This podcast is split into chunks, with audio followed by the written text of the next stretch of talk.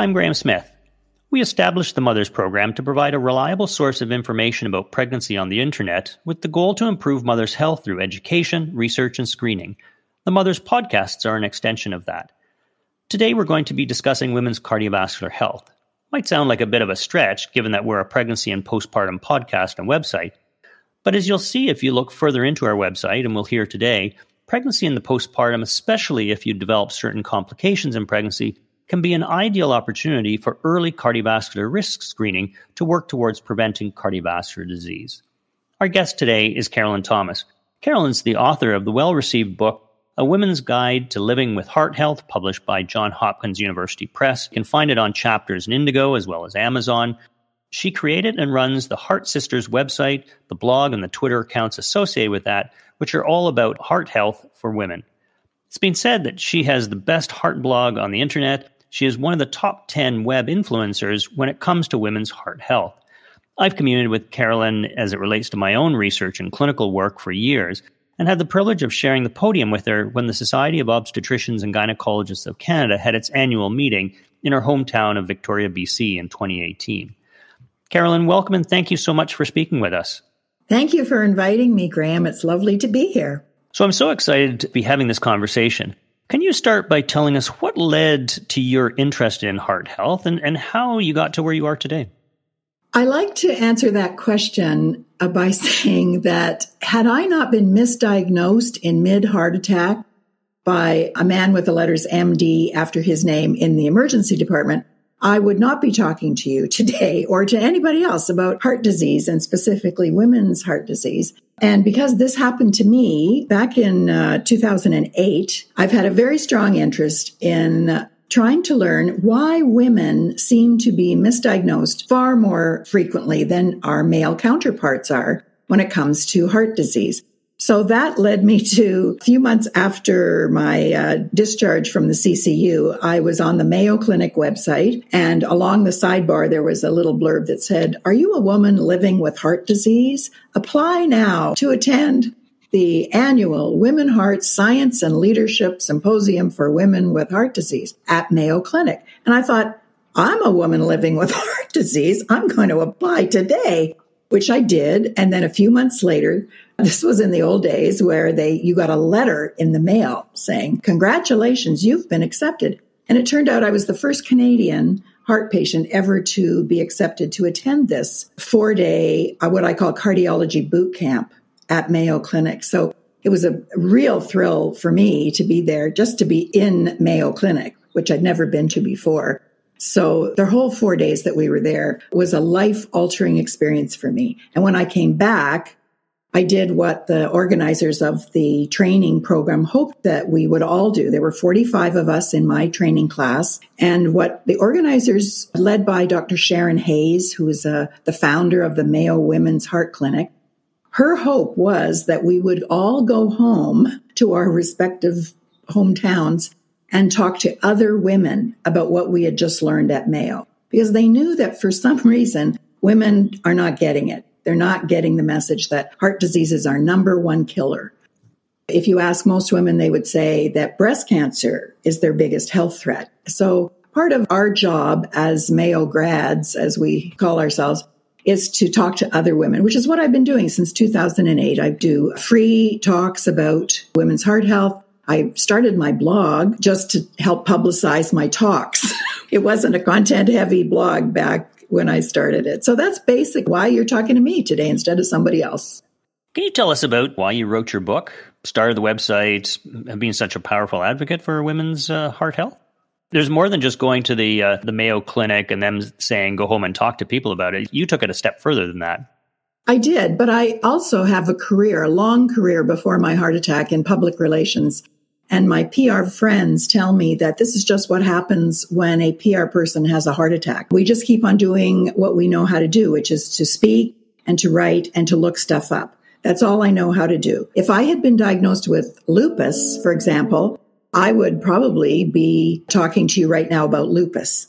But I happen to have been diagnosed with heart disease. So that's why I'm here. And the book came totally by accident. I, I never had any goal of doing that. And I should add that several months after my heart attack, I had a subsequent diagnosis of coronary microvascular disease. This affects the small vessels of the coronary artery system, too small to stent, too small to bypass, but still severe symptoms every day chest pain, shortness of breath, crushing fatigue. So I got two diagnoses for the price of one. And I certainly never thought I should write a book about this because I simply didn't have the energy or the ability to do that until one day I was contacted by the executive editor at Johns Hopkins University Press, the oldest academic publisher in North America. And they said, We love your blog. Uh, we love how you write. Uh, would you consider writing a book with us based on your hundreds of blog articles? And my first response was no, because I'm a heart patient with ongoing symptoms and I know how much work a book is, and there's no way I could possibly do that. And then she said, Well, look at it this way. Basically, you've already written the book because you can take a couple paragraphs from this article and a couple paragraphs from that article and add them all together. And pretty soon you've got a whole chapter. So I thought about that. I said, well, that sounds easy. So I said, yes. And two years later, the book came out. So n- none of that was planned. It was all because somebody called me and said, what do you think? That's amazing. Go ahead, give us a pitch uh, for your book. Who who should read it? I already identified you can get it at Chapters and Amazon. If you order it directly from Johns Hopkins and on my blog, practically under every article, I have a little link to Johns Hopkins University Press where you can use a code and get 30% off your book. And I don't plug my book. It's just out there and women tell other women. Basically, that's how they, I have a very tiny niche market of uh, readers. women with heart disease. I really, I'm not writing for the general public. I'm not writing for cardiologists. I'm writing for uh, what I call the freshly diagnosed heart patient who is struggling to get over, to make sense of something that makes no sense. And that was me. I basically wrote the book that I wish I had had when I was newly diagnosed. Before we uh, started, you had emailed me to say that you were uh, just in the process of recording a talk for the Canadian Women's Heart Health Summit. Tell me about that. What are you talking about? Yeah, this is an annual conference that, as the name suggests, is totally devoted to the subject of women and heart disease. So it's a two day event. It's happening in Vancouver, April 28th and 29th. And it's like the rock stars of cardiology in Canada and beyond in terms of the faculty that will be presenting.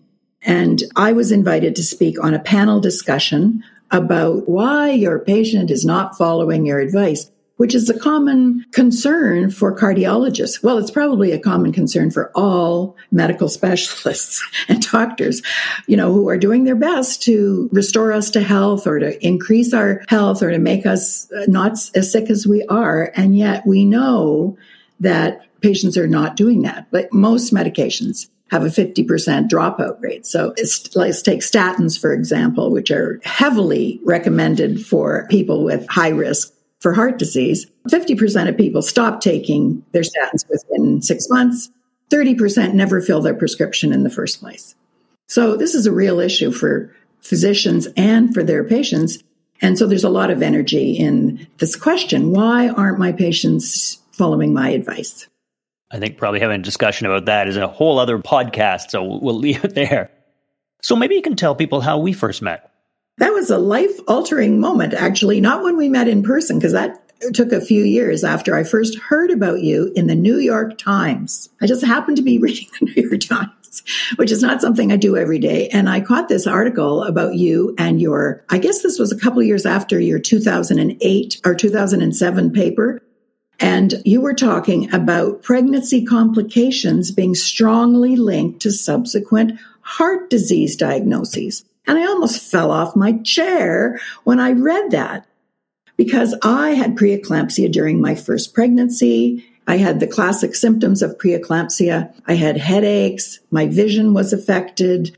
I had a real spike in blood pressure. And I was only a week or so away from my due date. So it wasn't a crisis for me. It was like, oh, well, now I get to put my feet up and just relax until the baby comes. And then once the baby comes, I totally forgot about preeclampsia forever. I read about you in the New York Times and the work that you are doing. And I was so gobsmacked by what I was reading because not one person had ever told me that my preeclampsia might have anything to do with my subsequent heart disease. So I contacted you. I was amazed at how easy it is to contact a medical specialist at a university because your email address was right there for me. I contacted you and I said, Oh my goodness, I think I am the poster child for what you're studying. And then you very kindly responded and we've been sort of emailing back and forth. I think it was back in 2013. You invited me to speak at a Toronto conference. And once again, because of my symptoms, I said, I can't travel to Toronto. Thank you very much. And so then you called me again and said, how about we do it via video conference? So I was happy to do that and was so inspired that your team of doctors were so interested in this particular subject, including some cardiologists. And then when I met you in person, that wasn't until, was that 2018 in person here in Victoria? 2018, yeah. Because of course I said yes, I'd love to be on a panel at your conference. And that was a, a real thrill for me personally to meet you and your wife in person. So we've known since the early 2000s that there is this link between the development of preeclampsia, type of high blood pressure in pregnancy, and an increased risk of future heart disease. In collaboration with my good friend and colleague in Ottawa, Dr. Mark Walker, we, we received funding from the CIHR, the Canadian Institutes of Health Research, and the Heart and Stroke Foundation, and did a study where we were recruiting women at the time of delivery if they had had an uncomplicated pregnancy or a pregnancy complicated by preeclampsia to follow on a yearly basis. The question we were asking was if women with preeclampsia are at increased risk of future cardiovascular disease, at what point after delivery do they develop the risk factors that would lead to the cardiovascular disease? So, traditional cardiovascular risk factors would include things like high blood pressure, elevated blood sugar, elevated cholesterol, lipids, increased weight, you know, that kind of thing. So, this was the first study to prospectively follow women after delivery to figure this out. What we found was that by a year after delivery, we could already find these risk factors. Not only did we see more women who had borderline or high blood pressure, we saw increases in their weight, their cholesterol, and also meeting the criteria of a condition called the metabolic syndrome, which is a composite of different risk factors which increase your risk of not only heart disease, but also type 2 diabetes. The fact that these risk factors were already present a year after delivery likely reflects that they were present before the woman ever got pregnant and may have led to the pregnancy complication itself, in this case, preeclampsia. So they were unrecognized or unknown before the woman got pregnant. Pregnancy is essentially a stress test. So if you fail the stress test, for example, develop preeclampsia, it fairly reliably identifies women who have these underlying risk factors. The pregnancy complication itself may certainly contribute to the long term risk, the magnitude of which we're still trying to understand. I understand, though, that it's more than just preeclampsia that identifies individuals as being at potentially increased risk. Is that right? Yeah, so research has now identified that there are other pregnancy complications that are associated with an increased chance of having unrecognized cardiovascular risk factors, which puts them at higher risk of cardiovascular disease. And these would include not just preeclampsia, but the other high blood pressure disorders in pregnancy, diabetes that develops during pregnancy, delivery of a small or a growth restricted baby, having a preterm birth, or having what's called a placental abruption that leads to delivery because of the, uh, the bleeding. We've talked about your maternal health clinic before as well. You started your clinic in 2010, right? Around the time we finished the original cohort study, we received funding to start what we call the maternal health clinic, where all these women with pregnancy complications are referred for cardiovascular risk screening.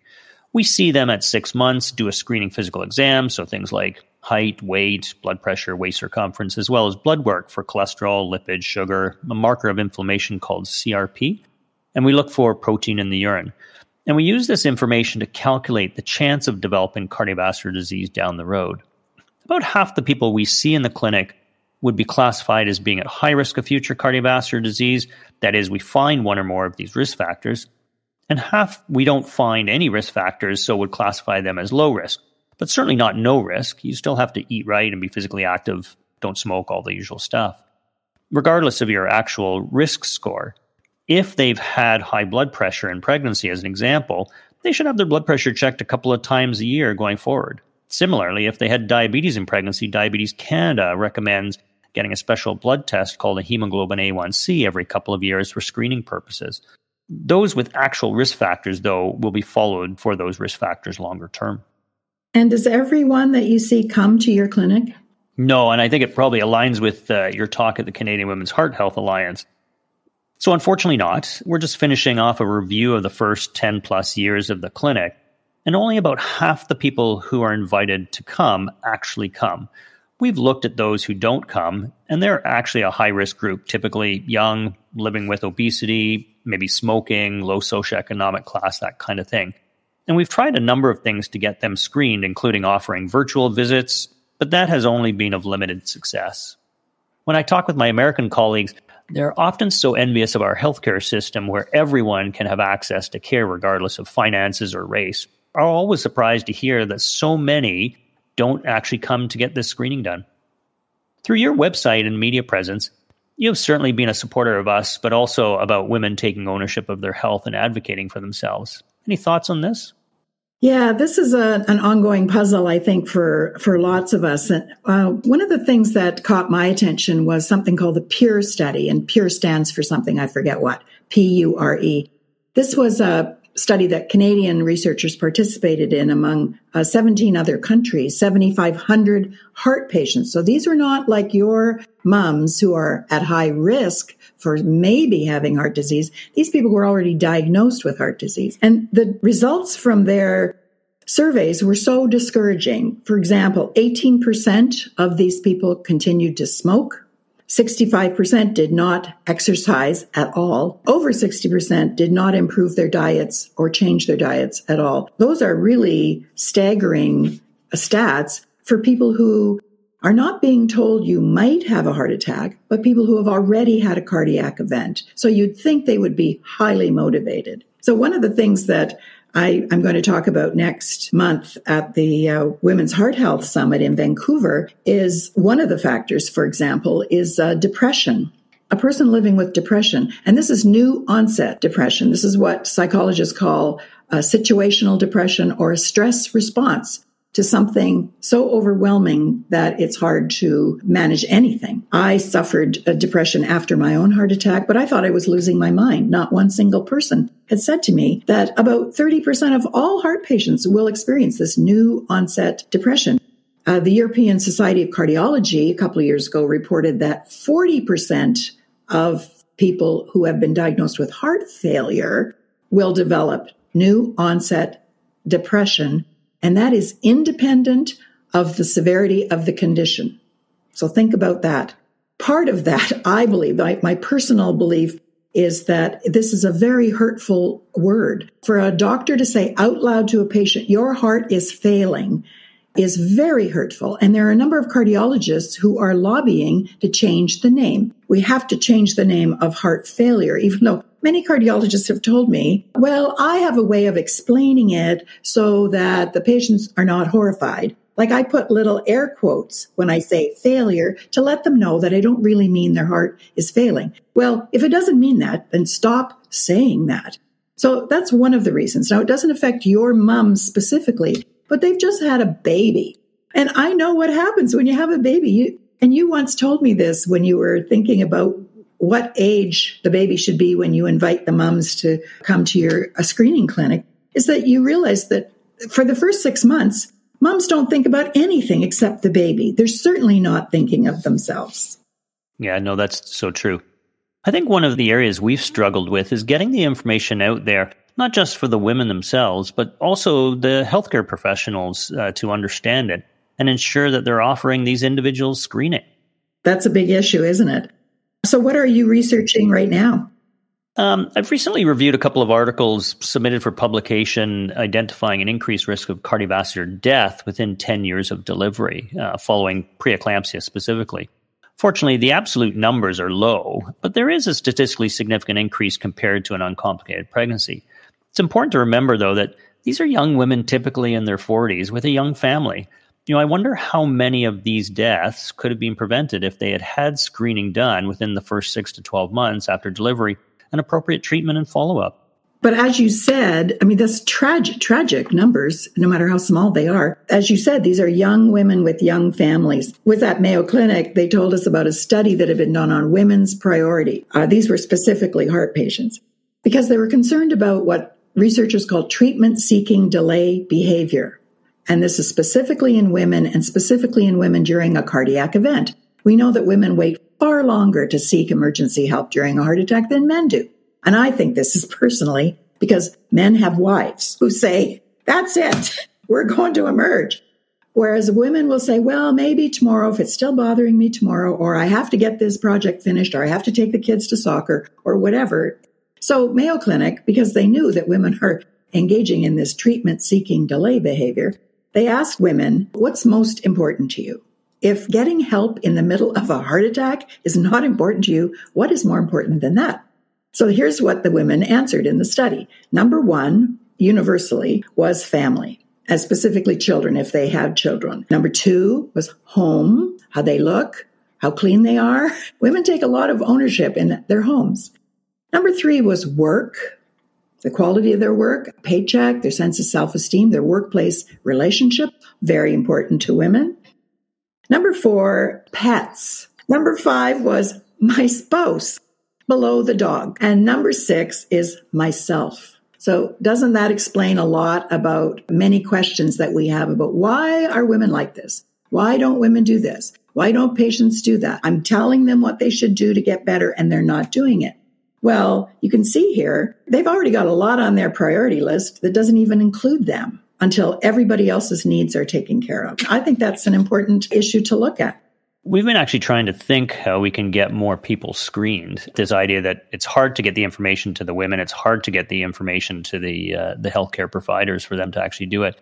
And we've recently published an article identifying that if you have a strong family history of cardiovascular disease, you know, or high blood pressure in a first degree relative, so either of your parents, a sibling, or a child, you have a higher chance of being found after pregnancy, whether you had a complication or not in the pregnancy, of having underlying risk factors. Similarly, if you look at all the large database studies, our own postpartum cohort uh, included, and even in the recent cardiovascular death studies, just because someone had an uncomplicated pregnancy doesn't guarantee that they have no risk.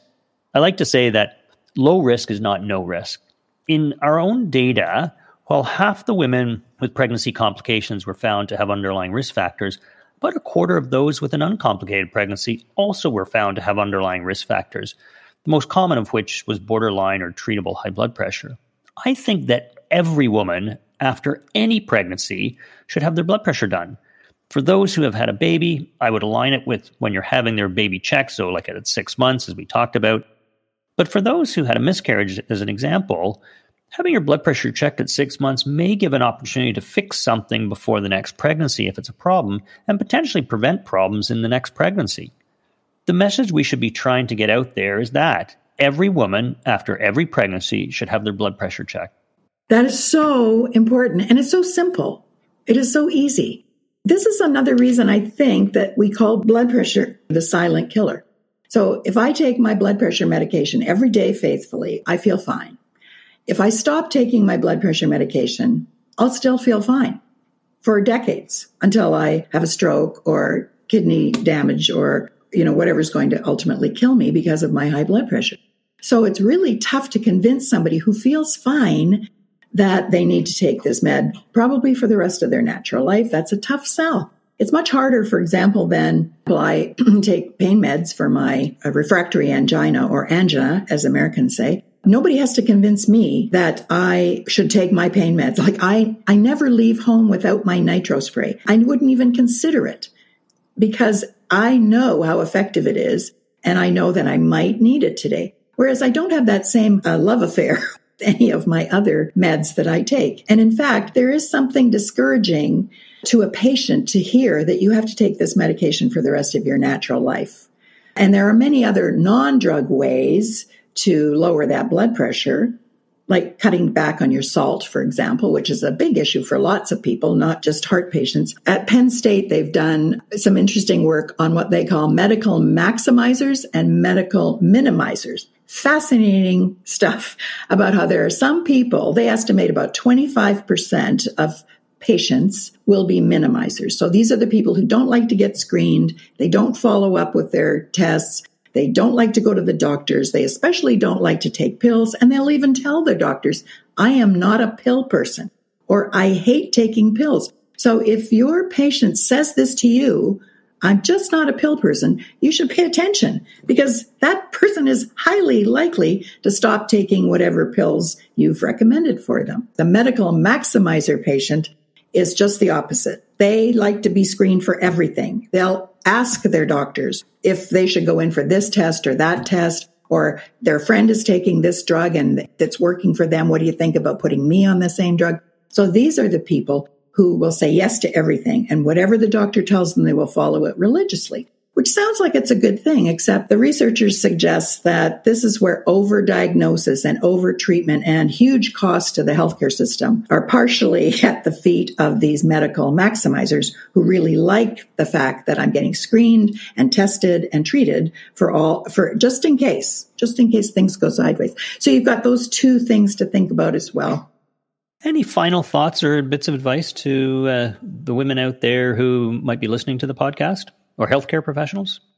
I'd like them to take all of your advice. For example, blood pressures is a non invasive, simple, easy test to do. But I also want to share something with you that I don't think you've seen. And this is in response to one of the several articles that I've written on my Heart Sisters blog about your work and specifically pregnancy complications and its link to subsequent heart disease. And this comment came from one of my blog readers, Andrea. I don't know Andrea or where she lives, but here's what she said in response to one of those articles about pregnancy complications and specifically your work. So Andrea says, I always thought my heart was healthy. I have excellent blood pressure and normal cholesterol. My resting heart rate is low, but I had five miscarriages and preeclampsia in three surviving pregnancies. I need to talk about this to my doctor and find out how I can reduce my cardiac risk. This is genuinely disconcerting. I never knew, and I'm pretty sure I'm not the only one. Thank you for publicizing this link. So there's an example for you in this little note from a reader about what an impact your work had when she discovered that there is this, you know, as you said, it's the ultimate cardiac stress test. Uh, so women need to hear this, and when they do hear it and it rings a bell for them, they it's very meaningful. Well, and thank you for your blog for helping to get it out there. You're welcome. We'll put links to the Heart Sisters website and Carolyn's book and other resources that people might find useful and reliable Thank you, Carolyn, for taking the time to join us to discuss women's cardiovascular health. I want to thank our guest, as well as Dr. Adelaide Burrows, who helped to produce this podcast, and for those behind the scenes. We will put links to more information on this and other topics on our website, www.themothersprogram.ca. The Mothers Program is all one word. If you have any comments, suggestions, or ideas for topics or people that we should interview, please use the contact section on our website. Until then, I'm Graeme Smith. Be safe.